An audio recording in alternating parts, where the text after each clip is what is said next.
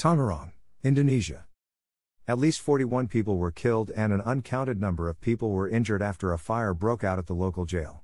Some of the doors in the heavily overpopulated and very old jail could not be opened as the flames spread throughout the jail, according to Newsweek. Prison officials say the fire started around 1:45 a.m. local time on Wednesday morning. According to reports, the fire originated in cell block C, which was housing 122 inmates at the time of the fire. A spokeswoman for the ministry's correction department, Rika Aprianti, said the cell block was built to house 38 prisoners. According to Aprianti, cell block C was primarily for drug offenders, one inmate slash victim was convicted of murder, and another was convicted of terrorism. Foreigners were also among the deceased, including one person from Portugal and one from South Africa. This photo released by Indonesian Ministry of Justice and Human Rights shows debris inside a charred prison cell after a fire at Tangerang prison in Tangerang, Indonesia, Wednesday, September 8, 2021. A massive fire raged through the overcrowded prison near Indonesia's capital early Wednesday, killing a number of inmates. Indonesian Ministry of Justice and Human Rights via AP. Local police said firefighters fought the fire for at least two hours before it was finally extinguished. News outlet, Al Jazeera, who was outside the prison, reported that at least eight of the 70 injured were in critical condition, with burns to over 90% of their bodies.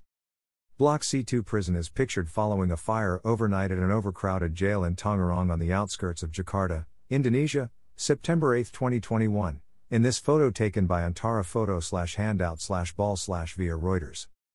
According to the Human Rights Minister, Yasonna Laoly, the jail had a 600 person capacity.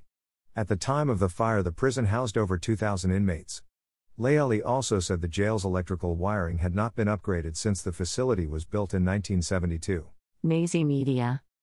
A federal investigation is underway to determine if a former corrections officer accessed and leaked correspondence from R. Kelly to a YouTube blogger while Kelly was in custody there, according to a report from Rolling Stone magazine. A recently unsealed search warrant revealed that FBI agents seized a laptop from a federal corrections officer who illegally accessed Kelly's recorded phone calls, emails, visitor logs, and other restricted information when the singer was being held at the Metropolitan Corrections Center in New York.